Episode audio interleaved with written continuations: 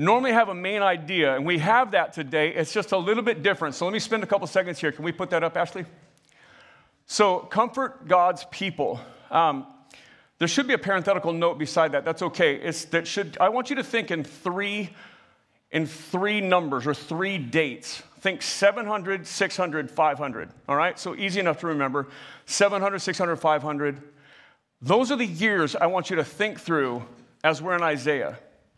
So 2700, actually almost, well, uh, more than that. 2,700 and something years ago is when Isaiah writes this. And he writes to a people in real time. He is speaking to people. And it's important when we see the passage today to remember that it's speaking to people that were alive then. Can you do me a favor, Ashley? Can you start that timer so I don't get lost, please? Then 600 years ago, sorry, 2,600 years ago, so 600 BC, is the kind of the passage that we heard where Assyria is coming in. I'm sorry, that would be rough 700. So they're uh, coming in and they've attacked Israel and sacked Israel. They've conquered almost all of Judah and they stop. If you remember two weeks ago, they stop before Jerusalem and they speak to the people in Jerusalem. And the, and the people in Jerusalem make a stand with King Hezekiah. They make a stand believing in God that God is going to save Jerusalem from being overrun. And God does that. And Isaiah, that passage in Isaiah, and then the next passage Pastor Vinny did last week, they actually happen like this. They're not consecutive, they happen simultaneously. What we get is the view from the outside of Jerusalem as the Assyrians and the Rabshakeh, the, the royal messenger of Assyria, is speaking to the people. then they send and they give word to the king, and the king goes in and he prays, if you remember, and he lays that letter out from that messenger about how they're going to destroy them and how their God is not powerful, and he lays that out in the temple. We get a snapshot right there of Hezekiah's prayers. But what we also get, and this was last week's message, happening at the same time, Hezekiah is struggling with his health. Hezekiah is dying, and Hezekiah cries out to God. God gives him 15 more years, and really he gets caught up in this life more than he does in what God has done for him, or more than he does in God's kingdom, he gets caught up in his kingdom. That's something we can all relate to, right? And we get caught up in our little kingdoms that we try and build for ourselves, and we miss the big picture, the capital K kingdom, right? And so, in that, God tells Hezekiah, hey, listen, because of your failure, though I saved you from Assyria, Babylon's gonna come in and wipe you out. So, 700, 600, they are completely destroyed and taken into Babylonian captivity. And in the 500s, God begins to use others and release them back into Jerusalem. And really, the story of Isaiah ends roughly in the 500s. If you guys are familiar with, uh, with Nehemiah, that story of Nehemiah happens as they're returning from Babylon. If you're familiar with the story of Daniel, that takes place while they're in Babylon. So, to give you some biblical context, all this is taking place. I say all of that because we're going to read a verse today and we often tie it to something that happens much later. We'll talk about that. We hear these passages that talk about Jesus and we put them in their context about Jesus and we miss that they were said in real time to real people. Are you with me? So, this is a message to people 2,600 years ago, roughly. I'm giving you round numbers that are taken into Babylonian captivity. Nebuchadnezzar has come in and, and conquered them and taken them into captivity. And now God is speaking. And this is important because we're still reading from Isaiah, but this book spans roughly 200 years. So we'll talk about that. How can the same person speak for that long? Simple answer, we'll get there. So, verse 1. Oh, I'm sorry. So, that, back to that main idea. So, Isaiah speaks to a sinful, no, back one, please. Isaiah 40 takes us 200 years forward to a time at the end of the Babylonian captivity. God offers comfort to a new generation who is willing to be obedient. Will we be an obedient generation or not? There you go. Thank you for adding those dates. Imagine a book taking place over 200 years. And it begins by Isaiah calling out to a disobedient people of faith and telling them, listen, here's what's coming if you remain disobedient. And they, for the most part, don't listen. And so God does that time after time after time. He tells them. And they get worse, not better. So God ends up destroying most of Judah and all of Israel. And before Jerusalem falls, they have a leader who leads them back to God. And God spares Jerusalem. Remember his promises from early in Isaiah I will leave a seed that will continue my people. So God is fulfilling his promises in real time as this takes place. Verse 1, Isaiah 40. Excuse me. Comfort, comfort my people, says your God. So here's kind of what we've covered, but I want to want to drive this point in. So Isaiah 1 through 39, that's the next slide. Isaiah speaks to a sinful nation on behalf of a loving God, resulting in God saving Jerusalem after Judah and Israel destroyed by Assyria. However, the people of God fall back in old habits, and it sends them into captivity, warning all of us to guard our hearts, right? When God does something for us, and I use a couple examples. Sometimes people come here and they're unemployed and they're just struggling. And like, I need a job, I need a job. And they, they really press into God while they're in need. And then God provides a job. And then the next thing you know, they're, you know, because when they didn't have a job, they're, they're coming on Sunday mornings, they're coming on Sunday nights, they're going to community group, they're volunteering somewhere, they're doing all of this. And then God provides for them a job. And then they end up working, and because they were off for so long, you know, they're in debt or they have need or whatever. And so they end up working and working and working. And the next thing you know, man, community group slips off, and Sunday night slips off, and serving slips off. And, and then they're working overtime to catch up, and Sunday morning seems to slip away. And then their heart kind of slips away. And we see that the very person who pressed into God and God answered their prayers has then fallen away. We do the same thing, people of all ages, but you know, a lot of times people come in single, really struggling with their singleness. God, I, I want a, a, spouse, or I want a this or a that, or I want children, or I want this, or whatever. And God provides in that, and then that very thing that is a blessing from God ends up being a distraction from the things that kept them near to God. We all struggle here, right? Fill in anything, whatever it is. And it draws us away, or it has the potential to. So we have to be a people that learn from our past and the past that our hearts are easily drawn off track. And that's where they go. God delivers them, rescues them, saves them from the demise of all their brothers and sisters and cousins and people around them and then they forget. Hezekiah, the godly king who leads them back to God, forgets, gets caught up in his kingdom, not God's kingdom.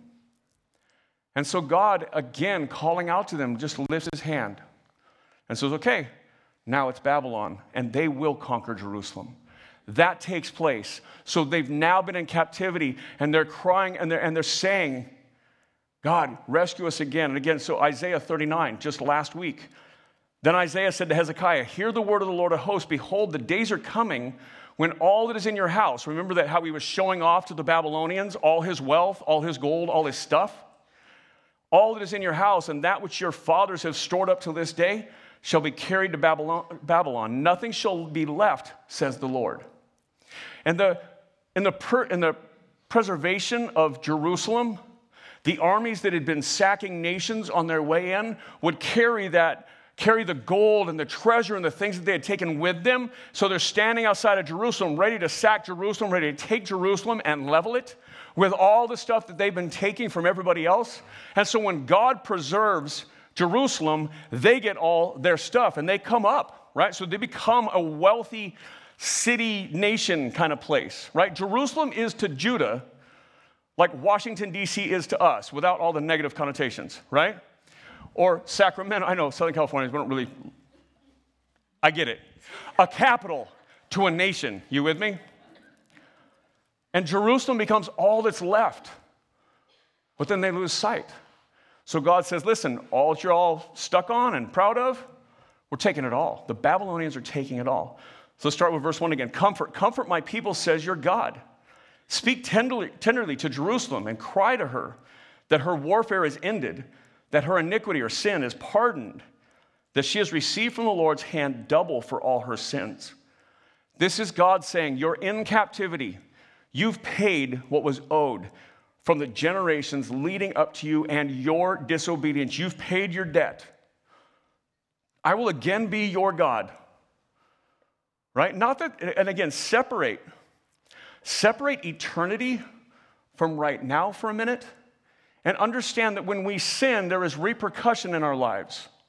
That's a difference between salvation and eternity for people who place their faith in God or their faith in a modern day context. For those of us that have placed our faith in Jesus, that we have, we have had our sins covered by Jesus. But if I go out there and I shoot somebody, I will pay the penalty. Can I be forgiven? If I'm repentant and I am in Christ, I can be forgiven, not excusing that. But the chances of me going to prison over shooting someone are pretty high.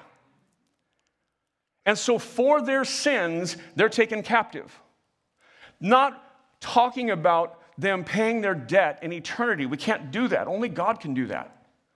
But in this setting, is what he's saying listen, now the penalty of your sin in this life, the penalty of your disobedience is covered. I'm going to begin to deliver you. Verse 3 A voice cries, In the wilderness, prepare the way of the Lord, make straight in the desert a highway for our God. For those of you that have been Christians for a little while or are students of the Bible, how many of you, how many of you, does this verse sound super familiar? Okay, a few of you. For those of you that do not sound familiar, that's okay. I want those of you that it sounds familiar, I want you to kind of separate yourself from what you think it means. Because who does it remind you about? John the Baptist, right? The other answer I heard was Jesus, talking about Jesus, right? I'll show you the quote later, but Something is different here.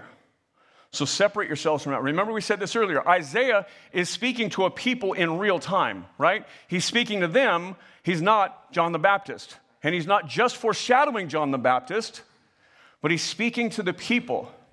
Listen to what it says A voice cries, comma, right? There's a voice. Here's the rest of the quote. Here, or here is the quote. In the wilderness, prepare the way of the Lord, make straight in the desert a highway for our God. While you're in captivity, you're in the wilderness. While you're in the desert, the dry places away from God, prepare the way of the Lord. Hear it that way, not there's a voice crying out in the wilderness, is what we hear about John the Baptist. Okay, if you're unfamiliar with that, don't worry about it. I'm trying to separate what we already think we know from what it actually says sometimes. Okay? So let me walk through some passages. So here's the question If this is written 2,600 years ago, let me rephrase that. If this is to a people 2,600 years ago, how do we get Isaiah without him being hundreds of years old? I want to walk back through some things that we've already covered. So here's the first one Isaiah 8 says this Bind up the testimony, seal the teaching among my disciples. So Isaiah says this the words that God have given me, the promises, the story, the prophecy that God has given me, the people are not listening. So here's what I want you to do I want you to bind up or tie up the testimony, seal my teaching among my disciples, right? Faith is a disciple based thing, right? Our faith, their faith. Being discipled, being a student of someone, is what we're all called to. Isaiah has disciples. And Isaiah has been speaking to the broader people, to the people of Israel, to the people of Judah, even to some of the foreign nations at one point. But nobody's really listening. So Isaiah says, Listen, they're not listening now. I'm not going to tell them the rest of the story. I've told them enough. And the first 39 chapters of Isaiah are about Isaiah speaking to a people in real time. But in the midst of it, he tells his disciples, Listen, God's given me the full story. I want you to lock up the rest. I want you to hang on to this. I want you to keep this to yourselves until it's time. Can I have the next verse, please? Isaiah 30. And now go, write it before them on a tablet and inscribe it in a book that may be for a time to come as a witness forever. For they are a rebellious people, lying children, children unwilling to hear the instruction of the Lord. Here's what Isaiah is saying Take with the rest of it I have, let's write it down, let's hang on to it, pass it from disciple to disciple until God says, Now's the time. In our passage today, Isaiah 40, now's the time. You with me? So, this is a book that spans well over 200 years. And this is Isaiah speaking in all of it. Because of the settings that it takes place in, before Assyria, tying to back all the way to Egypt, all through this, to the time where Assyria attacks, we know when that was, to the time when Babylon attacks, we know when that was, to the time when they begin to be released from Babylon, we know when that is. And it's hundreds of years. And so critics, quote unquote scholars, have said there's no way Isaiah could have written this. But he did. And he even tells us what he's doing with it. He's hanging on to the rest of the story so that a people that will actually listen can hear the rest of the story. So here's a, here's a note for you the sealed prophecies are now opened. God completed the story, but instructed Isaiah to hold it for a future generation. Now the people of God are being called out of captivity, and God unfolds his ultimate plan. Isaiah's final prophecies are during the post Babylonian captivity and point us forward to God's redemption. You with me? It's a lot of history, a lot of tech, a little bit, right? Like, how is this all taking place? But it's important that we understand. So now you have to fast forward in his time to a time where he has passed on. He's given this to his disciples, and the people now are being released from Babylon, and God is proclaiming comfort to them. So, verse 3 a voice cries, In the wilderness, prepare the way of the Lord, make straight in the desert a highway for our God. So, yeah, that does really hearken the words of John the Baptist as he says, Prepare the way of the Lord, right?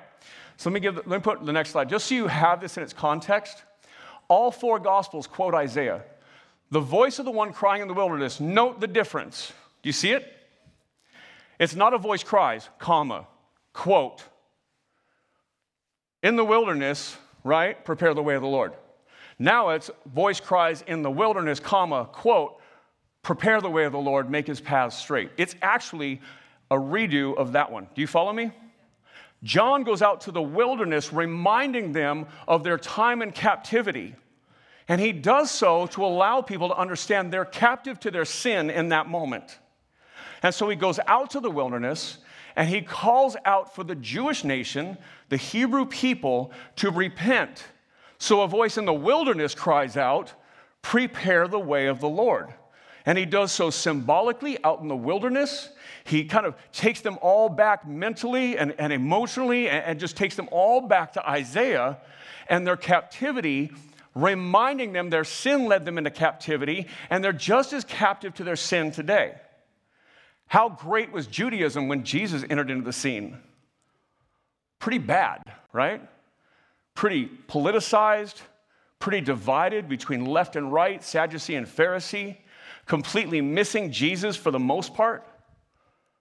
And so John is calling them out. And this is where really he begins to call Jewish people to undergo baptism, which was never Jewish. That was for Gentiles becoming Jewish.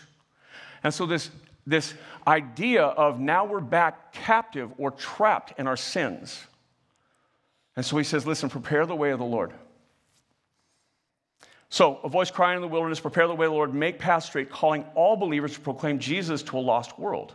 There's your four references for the Gospels quoting Isaiah. Verse 4 Every valley shall be lifted up, and every mountain shall be made low, and un- the uneven ground shall become level, and the rough places a plain. And the glory of the Lord shall be revealed, and all flesh shall see it together, for the mouth of the Lord has spoken. Got to go camping this week. A few of us went. Uh, Scott and I came home yesterday. We left early. I don't know where Scott is, but wherever he is, we came home early. And as we were out there, we were driving along, and we'd be out on a dirt road. We're off road about 40 miles out off highway. And as you get back past there, we would just stop and kind of take in some of the scenes. Huge mountains. We got up to about 11,000 feet. Valleys were pretty low. The colors and the rock formations would change as we drove through there. And what you get is really, you can never no matter how good you are, how good your camera is, you can never really capture the depths and the changes and the things that you get to see, right? And so when you, when you do that, just imagine being out in the mountains. Just imagine the big peaks and, and the low valleys and the places where water run through. And that's an image that Isaiah is giving us that we need to hear about as it relates to the gospel. Now, I know, probably doesn't make any sense at all. So the big high peaks are the people that are highly self righteous and proud. The people that think, hey, I'm a pretty good person, all right? And because I'm a good person, I'm, I'm going to go to heaven, right? I, God has got to be pleased with me because I do this, I do this, I do this, and I don't do this, I don't do this. Those are the high peaks. And the low valleys are the people who are like, I have no intrinsic worth, right? I don't think God could ever love me. I've done things that are so bad, I'm not sure God could ever forgive me, right? Maybe we live in between those two places, or maybe we have some of these things sometimes and some of these things the other. But imagine those two settings as we listen, as we understand and listen to the gospel. See, the gospel is very simple. It's that God created you and loves you. He designed you. You weren't some random chance or accident or thing that evolved into you. God created life. God spoke, and the universe was in place. God exhaled, and Adam got life. Adam received life. Humanity is created, designed, and the design is to be worshipers of God. It's not just what we do when we're here singing, but it means that our life would be given over to giving glory to God, right? That our lives would proclaim God in all that we do. Sin is anything other than that. Sin is anything other than putting God first. Sin does not mean, uh, uh, the absence of sin does not mean the absence of joy or fun it just means enjoying things the way God created them to be. And that your life should be a life that brings glory to God. And that anytime we take our eyes off of God and we go our own way, that's what the Bible calls sin. The Bible says, For all have sinned and fall short of the glory of God. All of us have contributed.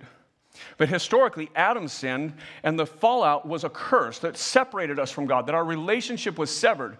A lot like imagine a marriage that has an infidelity. Someone is unfaithful, and it, and it, and it splits the relationship. And that's what happened when sin came in. It separated us from the God who created us. So God entered into human history in Jesus. And Jesus lived the life that we were called to live. He died the death we deserve because of our sin and the sin we've inherited. He was buried in a grave to show it was finished and then rose from the dead to give us new life. As he went and ascended back to heaven, pours out his spirit on all of humanity that would come to faith in him and calls us to be messengers of that gospel. So, back to the mountains and valleys. So, if there are people that are, you know, that just think they're good people and very proud and proud of what they do or don't do, right? That's your Pharisees. They were the law, the rule keepers. They were the ones that made all the rules and kept them all pretty well. And the Sadducees were the people that were pretty separated from holiness, if you will. In our day to day, we've got those people that think because they're a good person, they're going to heaven. And we've got the people that think there's no way God could love me. I want you to hear the verse in this context again. Every valley shall be lifted up, and every mountain shall be made low. The uneven ground shall become level, and the rough places a plain. And the glory of the Lord shall be revealed, and all flesh shall see it together, for the mouth of the Lord has spoken. The gospel is this no matter who you think you are, you are separated from God by sin. And no matter how good or how bad you think you are, all are reconciled to God through faith in Jesus Christ. There is no other way. And there is no sin that is outside Him loving you or forgiving you.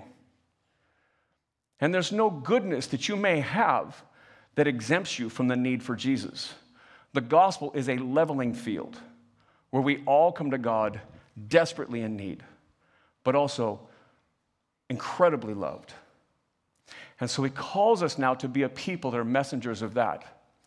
In Acts 10, it says this So Peter opened his mouth and said, Truly, I understand that God shows no partiality, but in every nation, anyone who fears him and does what is right is acceptable to him.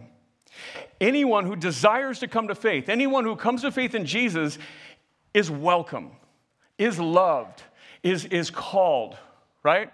And that God sees no difference. The person who looks good on the outside, the person who looks terrible on the outside, the person who is terrible on the inside, or whatever, all are desperately in need of Jesus, but, but incredibly loved at the same time. A friend of mine says, We're not defined by our worst decisions, but rather we are defined by Christ's best decisions. Let me add to that. You're not, you're not defined by your best decisions either, but by Christ alone. The gospel is that all are welcome, but the gospel is that all are in need. Verse 6. A voice says, Cry. And I said, What shall I cry? That word cry is, is not like tears, it's proclaim, right? A voice crying out in the wilderness, right? So a voice says, Cry. And I said, What shall I cry? And the answer, All flesh is grass, and its beauty is like the flower of the field. The grass withers, the flower fades. When the breath of the Lord blows on it, surely the people are grass. The grass withers, the flower fades, but the word of our God will stand forever. Notice again, Isaiah is the one calling out. Isaiah is the one speaking to them from their wilderness. Yes, from the grave, but he's already written it down to them, right? Imagine we fast forward 100 years and you receive a letter from somebody living today. It's like that. And so here comes Isaiah saying, Listen, here's what you need to proclaim life is like grass, right? It withers and fades. Life is temporary, life is shorter than we anticipate it to be but it's a call to proclaim the gospel to people while we have this life. Verse 9 So go up high on the mountain, O Zion, herald of good news. Lift up your voice with strength, O Jerusalem, herald of good news.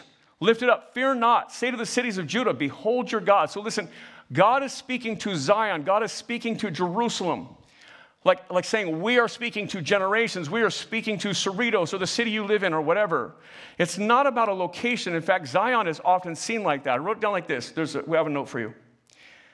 The people of God speaking, Zion refers to a place where people are doing what God has instructed. We should similarly hear the word church as Jesus reaching into the world through people who are messengers of hope in Christ. Zion isn't just the hill in Jerusalem, the mountain that they talk about, but Zion is referenced as a people there who are obedient to God and doing what God has called them to do. We as a church should be that. We should be not a location, not a body, not a membership, not anything else, but we should be a people. Not that any of those things are bad. We should be a people that are obedient to Jesus, who are reaching out as messengers into the community with the hope of Christ right? That we would speak out, that we would proclaim peace, that we would speak tenderly, that we would say comfort as God opens this passage with. Verse 10 Behold, the Lord God comes with might, his arm rules for him. Behold, his reward is with him, and his recompense before him. He will tend his flock like a shepherd. He will gather the lambs in his arms, he will carry them in his bosom, and gently lead those that are young.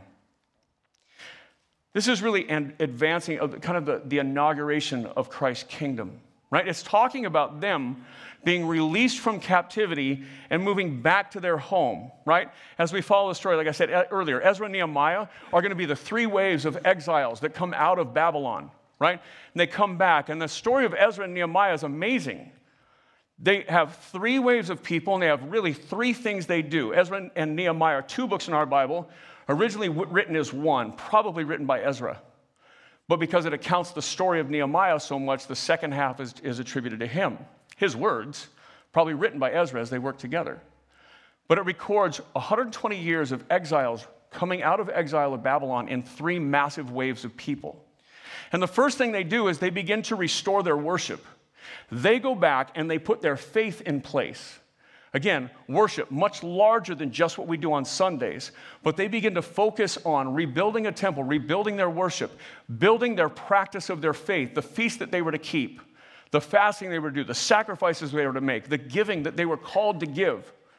Right? Like us, rebuilding this, focusing back in on being part of a community, of serving somewhere, of giving financially to the, to the common work of the church, attending growing, belonging, participating. That's what they do. That's the first thing. They focus on their worship. The second thing they do is they rebuild their homes and focus on their families, right?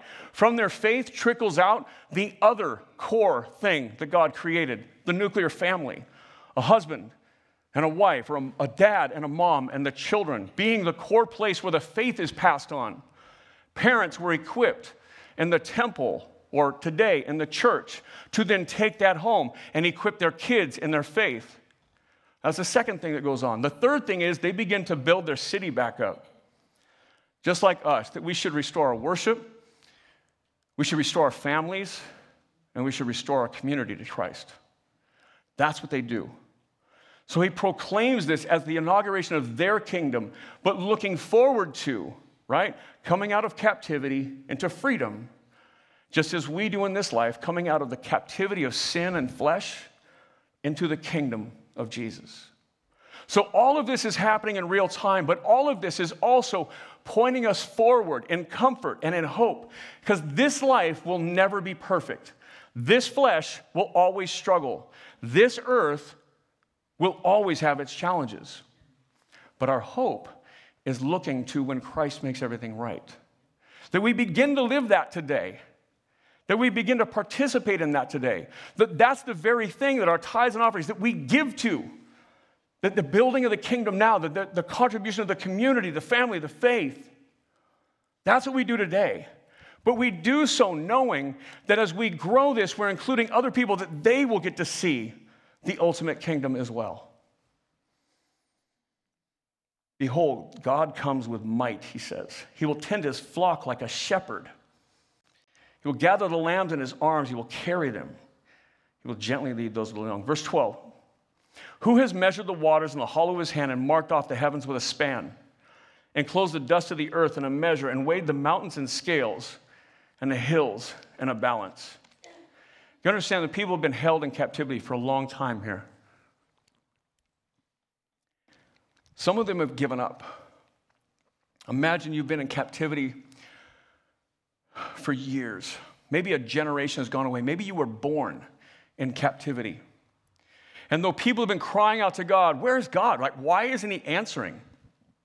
Maybe you don't understand the whole context of generation after generation after generation after generation hundreds of years of disobedient people. But you're born into this setting and you're like, I don't understand why God's not listening. Didn't He deliver them out of Egypt? Why won't He deliver us out of Babylon? So many people have struggled. And what we do, just like them, is they begin to question God, right? How many times have we wrestled through our faith and we've asked the question, well, like, I'm not sure hell seems fair, or I'm not sure that this seems fair, I'm not, how can this happen and how can there be a good God? How can, how can God be a good God and a tsunami wipes out thousands of people in Japan? Like, we begin to ask those questions, right? Does that make sense? Maybe a long, hard struggle in the same direction, and maybe it doesn't work out. Maybe a long, hard struggle in your marriage, and it still falls apart. Maybe you raise children that just no matter how much you love them, how much you teach them, they never do see, see Jesus in the midst of all that. I'll give you one personally. This month, I think this week coming up, makes 17 years Lisa's been primarily bedridden. We've been married for 20, three and a half years in. There have been moments for her, for me. I remember moments vividly sitting on my couch, just out of words. Like, God, I believe you're good, but I don't get it. Like, I see no goodness here. Let me read this to you again. Who has measured the waters in the hollow of his hand and marked off the heavens with a span, enclosed the dust of the earth in a measure, and weighed the mountains in scales and the hills in a balance? Who of you can stretch out your hand and measure the ocean? I've told you, one of my favorite places, and Lisa and I have lived in Huntington most of our, most of our marriage. We recently, about a year and a half ago, moved over to Biola, by Biola in La Mirada. One of my favorite things to do is to walk alongside the ocean and imagine how big the ocean. I've been thrown around on that thing. I've wrecked surfing. I've, you name it, right? Spun so hard and so fast around. you. I said, which way is up yet, right? You've been there? And imagine how powerful that ocean is and see God is greater. And when I ask those questions, God, how, how does this make sense, God? How is this good? How do we do this? His words come back to me like, Who of you can just stretch out your hand and measure oceans? God says, I do. The breadth of my hand is what that is. I am so much bigger. He goes on. Who has measured the waters in the hollow of his hand and marked off the heavens with a span? and clothes in the dust of the earth a measure, weighed the mountains in scales and the hills in balance? Who has measured the Spirit of the Lord, or what man shows him his counsel? What man shows God his counsel? Whom did he consult? Whom did he make understand? Who taught God the path of justice and taught him knowledge and showed him the way of understanding. Behold, the nations are like a drop from a bucket and are accounted for as the dust of the scales. Behold, he takes up the coastlands like a fine dust. Lebanon would not suffice for fuel, nor its beasts enough for burnt offering. All the nations are as nothing before him. They are accounted by him as less than nothing with emptiness. This is not about not caring for people. This is about the sheer magnitude of God and the, sheer, the, the, the finite, minute size of who we are, like a dust on a scale that doesn't even measure. Like the, the comparison of us to the ocean being so small and his hand being the size of the oceans. Who did God seek out counsel from when he was planning justice? Isaiah says. Like, God didn't ask you what do you think is fair and unfair, because God is God and he is bigger than that. And that doesn't mean that we can't begin to understand or press into, but it does mean this we won't always understand. We won't always see how this thing right here makes sense. There will be never a time where we're gathered together in a room like this and you do the funeral for a young child and it makes sense. Right? But God is saying, listen, I'm God, you're not. You must trust in that. That you're in captivity, yes. You were born there, I get it. You're crying out, I'm delivering you. But you don't get it. And you never will. The mind of finite humanity will never understand an infinite God. If we could understand God, we would be equal to him. And so Isaiah reminds them of the grandeur of God, the size and scope of the God who loves them. And he presses them to remember hey, I know you've been praying that prayer like you delivered, you delivered Israel out of Egypt. Why aren't you delivering us out of Babylon? Yes, they were there hundreds of years, and you've been there a generation. Like, remember the story God is good, and He delivered them. God is good, and He delivered them. Remember. And when you don't understand, you press into the truth. So, sitting on that couch, I remember, I remember saying, I don't get it. I'm out of words. But I know you're good. I know you're God. I know I'm not. And then a lot of times I'd sit in silence. I still don't understand. I love that man's comment in the Gospels. I believe, help me in my unbelief. God, I believe you're good. Help me that I don't believe it. God, I believe you're God. Help me when I forget. God, I know you're bigger than this. Forgive me, I still question you. God is big enough for that. He wants our questions, He desires us to engage. He just desires us to understand we're not going to get everything. Maybe not in that moment, maybe not until we see Him face to face. But God is God. To whom then will you liken God, or what likeness will you compare with Him? Verse 18. Verse 19. An idol. A craftsman casts it, and a goldsmith overlays it with gold and casts it for silver chains. He who is too impoverished for an offering chooses wood that will not rot, and he seeks out skillful craftsmen to set up an idol that will not move. So here's the God that's too big to understand. By the way, let me, let me say something about that again. Here's an infinite God. We can never grasp or contain who God is, right? Right?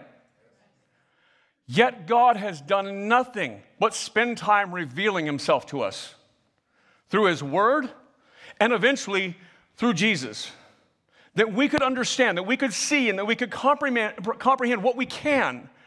God's revelation to us, God's word, God's people, God Himself in the flesh, is to reveal Himself to us. So never set back and go, I just can't understand it. We're called to worship God with all our heart, with all our soul, with all our minds, with all our strength.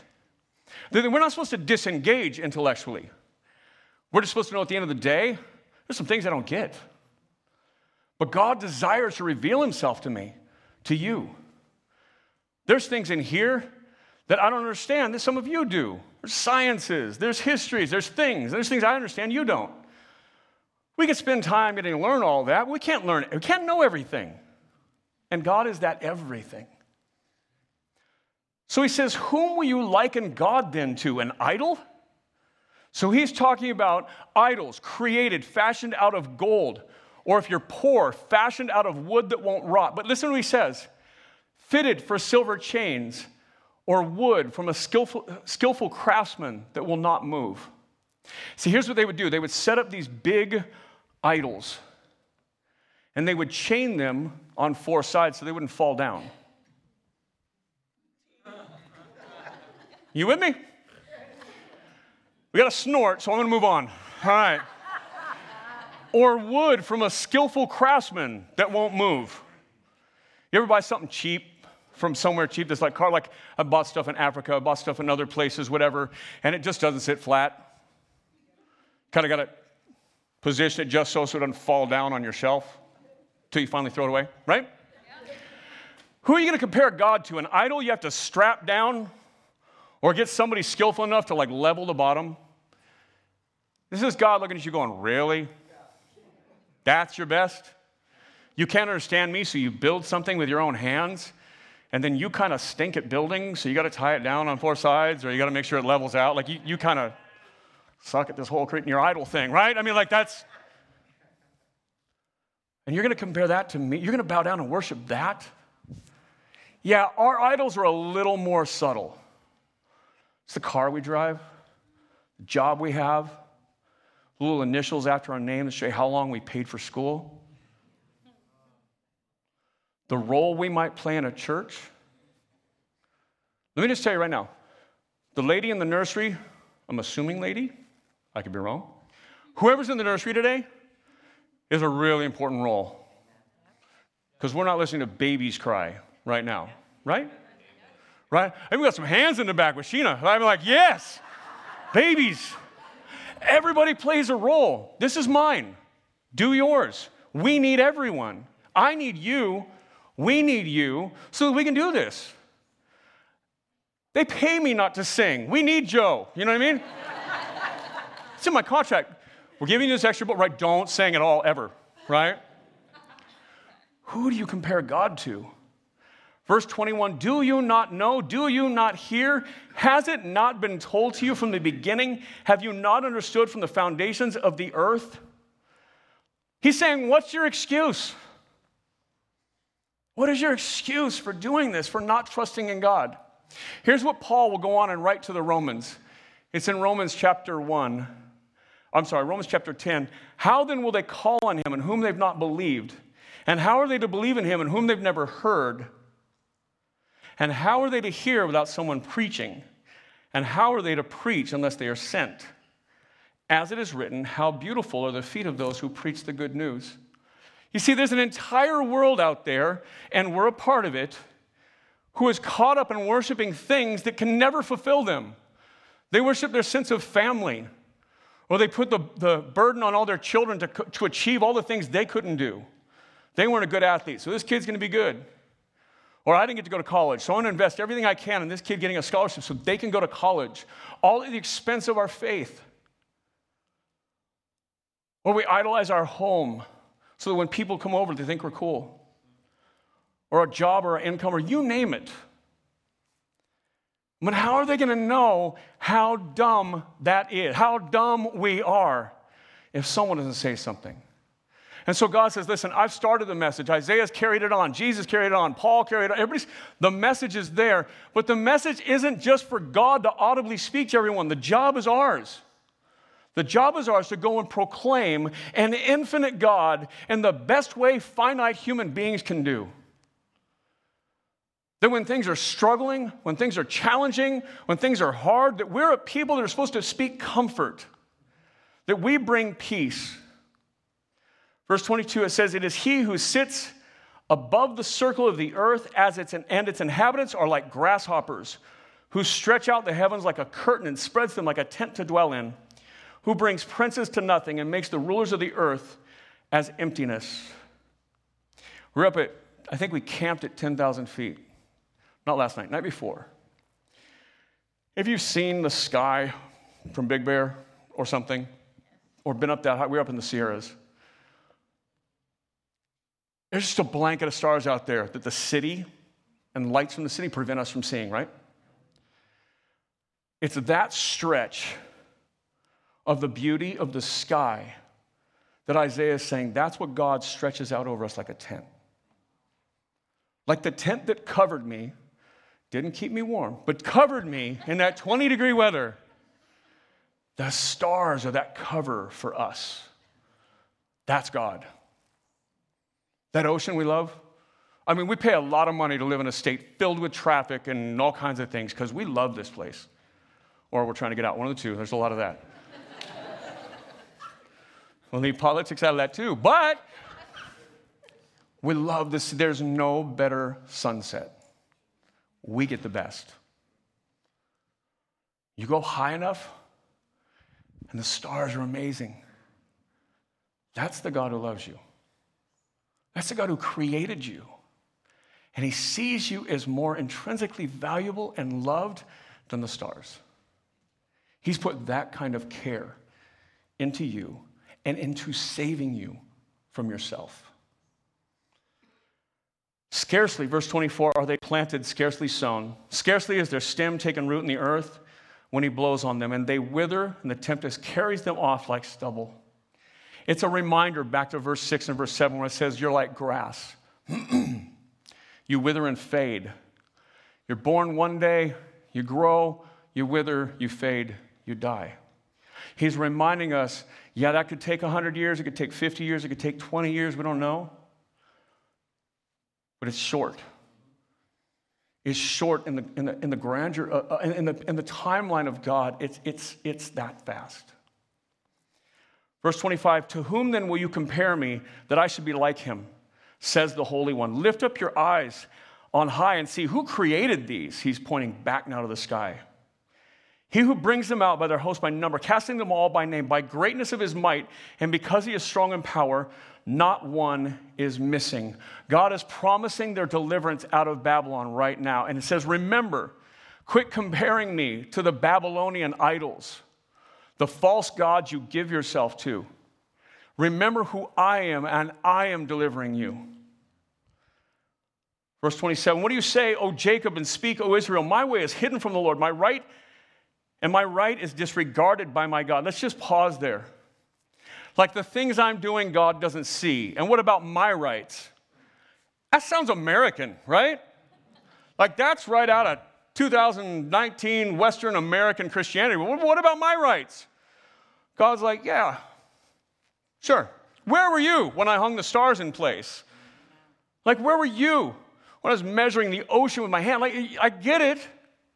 And I love you, but you need to see yourself how I see you right now. Nothing you do is hidden. And your rights got you here. How about you think about my rights? I created you. How about my justice? I called you into existence and gave you the way to live. Why don't you rethink? Have you not known, he says, verse 28, have you not heard? The Lord is an everlasting God, the creator of the ends of the earth, he does not faint or grow weary. His understanding is unsearchable. The people still don't trust him, but he says, Listen, the answers are out there. There's no end to God. Whatever it is you desire, you seek, there is no end of God to go find it. There's an end to you, but there's no end to God. Pursue it. Verse 29 He gives a power to the faint and to him who has no might, he increases strength. Even youth shall faint and be weary, and young men shall feel exhausted. But they who wait on the Lord shall renew their strength. They shall mount up with wings like eagles. They shall run and not be weary. They shall walk and not faint. I never got my timer today, so we're total. Oh, I did. Sorry. We're going to totally run long. That ship sailed. Anyhow, so. Uh, so was my best friend's favorite verse in all of Scripture. The anniversary for his suicide was last month.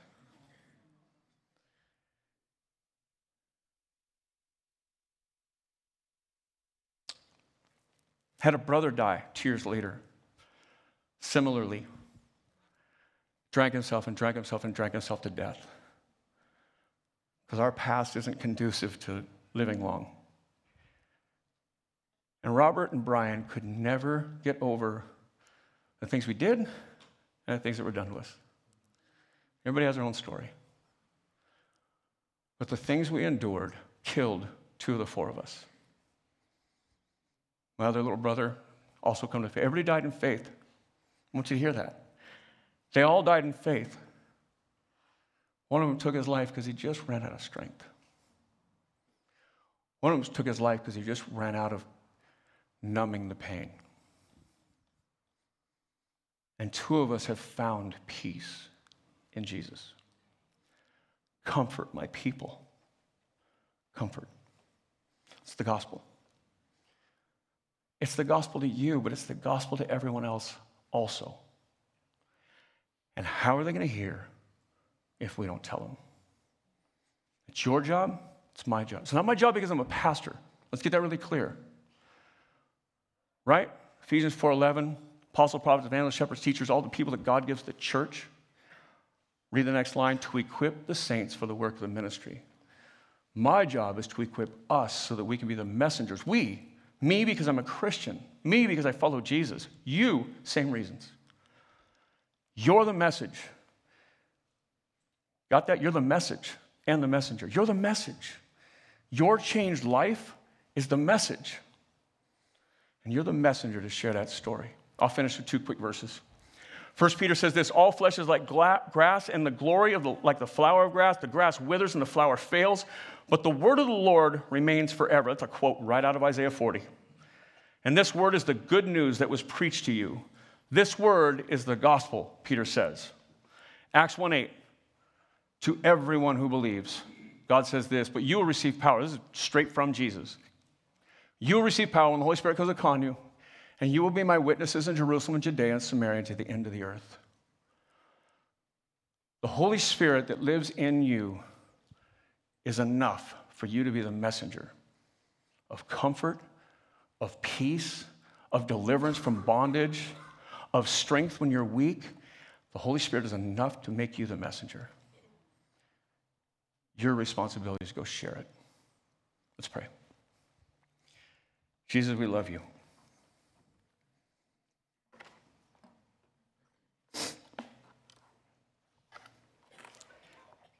I pray for those who hurt so bad, Lord, they take their lives. As a pastor I knew just did that recently. No one is excluded. Depression and pain are real. You don't have to have a stupid backstory like mine. You could be an everyday person who struggles with pain. You lead off as you begin this passage, pointing us forward to your eternal kingdom. You lead off with comfort. Comfort my people. May we be the message of comfort. May we be people who are comforted by you, released from the bondage that we have created in our own lives, maybe the comfort we've inherited, and then may we be the messengers of freedom. May we be messengers of redemption because you, God, are a good God. You, God, you are beyond anything we could ever ask, imagine, or understand. But yet you have stooped so low to put on flesh so that we could begin to know you. You don't want us to get to know you and it dead ends in us. You want us to get to know you so we can share you with others. That is every one of our purpose, mission, responsibility, and expectation. So may we take that message to others. It's in your name we pray.